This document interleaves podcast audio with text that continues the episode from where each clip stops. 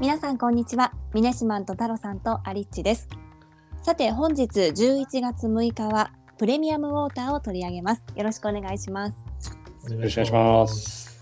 さあ太郎さんこちら使っている、もしくは知っているという方もね多いかもしれませんが、ね。はい、プレミアムウォーターどのような会社ですか？はい、この会社自体は、えー、と2つの会社が合弁みたいな形で合併してできた会社なんで一応設立自体は2016年なんですけど結構昔からある会社が結びついてあの一緒になったような形です。うん。で評価の高かった、まあ、2つの会社っていうのがまあくっついたんですけど1社が品質に評価があってもう1つが、まあ、顧客獲得営業側がすごい強い会社っていうのでで、まあ、そこが合併したことによってかなりの力を持ってこの、まあ、プレミアムウォーターっていう会社自体がマーケットリーダーになってるっていう状態なんですけど家電量販店とか、まあ、あとスーパーとか行くとよくウォーターサーバーどうですかっていうのをええ勧められると思うんですけど、自宅に置いてたりとかしますか？皆さん。私は持ってないですねあ、。持ってないですね。私も持ってないですあそうなんですね。まあ、はいちなみに私も持ってないんですけ なんか最近そのパターンありますね。ど。そうですね。どうぞどうぞみたいな。なんかでも病院とか行くと置いてあったりして、あそうですね、ですよね。なんか飲んで美味しいなみたいな。そうですね。結構使われてるケースとしては、あったかいお水、まあ、お湯がその場でパッて出るんで、結構その使い勝手で、例えば子育てしてる人とか、ちょっと高齢者とか、そういった人は使い勝手が良くて、使ってるケースが多いですね。そう出産を機にそのミルクを作るために置くかすごい迷ったんですけどはい。結そうです局はいやめちゃったんですけどやっぱりでも本当ショッピングモールとかさっきおっしゃってたように、いろんなところではい。どうですか、うんっていうのありますよね。そうですね。でもまあ馴染みのある方もかなりいると思うんですけどはい。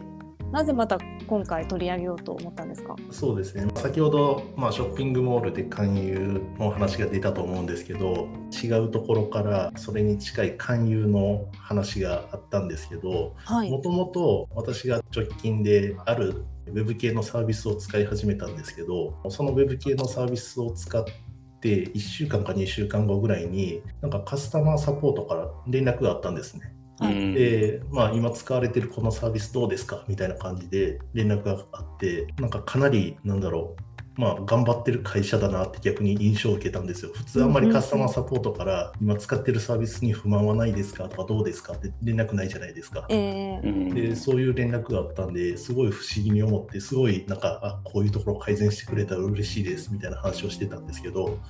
そしたら一番最後の方になっていきなりプレミアムウォーターの購入とかって考えられたことありますかみたいな話されてえ？っと思って。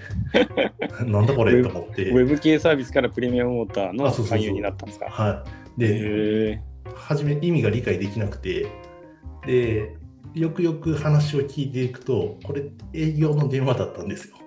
ああそうなんえはいそれ連絡してきたのはそのウェブ系のカスタマーサポートじゃなくてプレミアムウォーターだったということですか？そうそうなんですよ。裏側はそうだったみたいで。えで、まあ、ただ電話してきた時は全然気づかなくて、うんうん。なんかおかしいなと思っていろいろちょっと調べたりとか知り合いに聞いたりとかしたらこの会社自体のちょっとビジネスモデルすごい面白いなっていうのがあってでちょっと今回取り上げようと思ったんですけど、なるほど。はい、これじゃあえ他の会社をサポートしてるっていうそうですね裏側で何が行われてるかっていうとこれちょっとあくまで自分が聞いたりとかした内容であったりとか自分がちょっと調べた内容なんでどこまでちゃんとやってるかっていうのは分かんないところあるんですけど彼らプレミアムウォーターが営業チームがあったりとかカスタマーサポートのチームがあったりとかするんである会社でカスタマーサポートをやってる部門のそれ自体を業務委託で請け負っちゃうんですよ。なるほど。あでもそれすをごいっすね。それを無料で請け負ってるっぽいんですね。あそうなんだはい、でで無料で請け負う代わりにそのカスタマーサポートをやりつつ営業を入れさせてもらうみたいななんかそういうモデルで彼らは ビジネスモデルを組んでるみたいで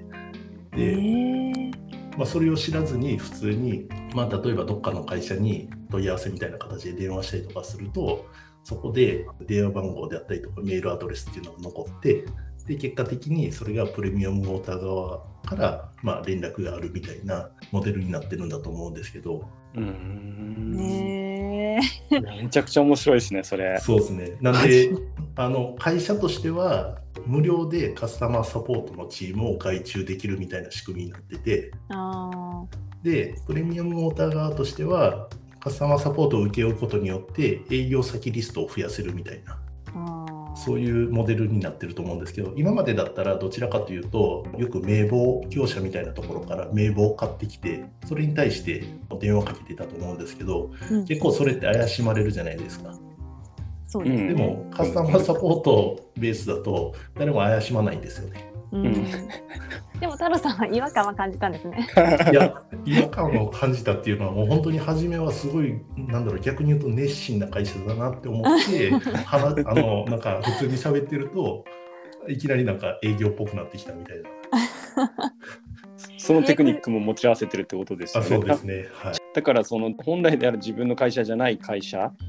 のことをきちんと、まあ、理解してないとそういう会話もできない。あそうですね。だから普通によくあるカスタマーサポートの外注の企業ってあると思うんですけどそれと一緒で、ちゃんとユーザーからの問い合わせに対して答えれるようなノウハウはバックグラウンドとしては持ってて、あそこそこですね。はい、なるほど。どそれプラスアルファで、まあ、営業もかけてくるみたいな形ですね。ああ、うん。なるほど。はいやっぱりなんかこれ水だからできるっていう部分もあるっていうことですよね。本来であれば親和性のあるはいものじゃないとダメっていう感じで、うんまあ親和性があるかないかって言われたら、はいまあ、家電となんとかとかウェブサービスとなんとかって、はいあの感じで水だったらないって言えばないんですけどはいでも逆に言えば水だったらなんかみんなひまあ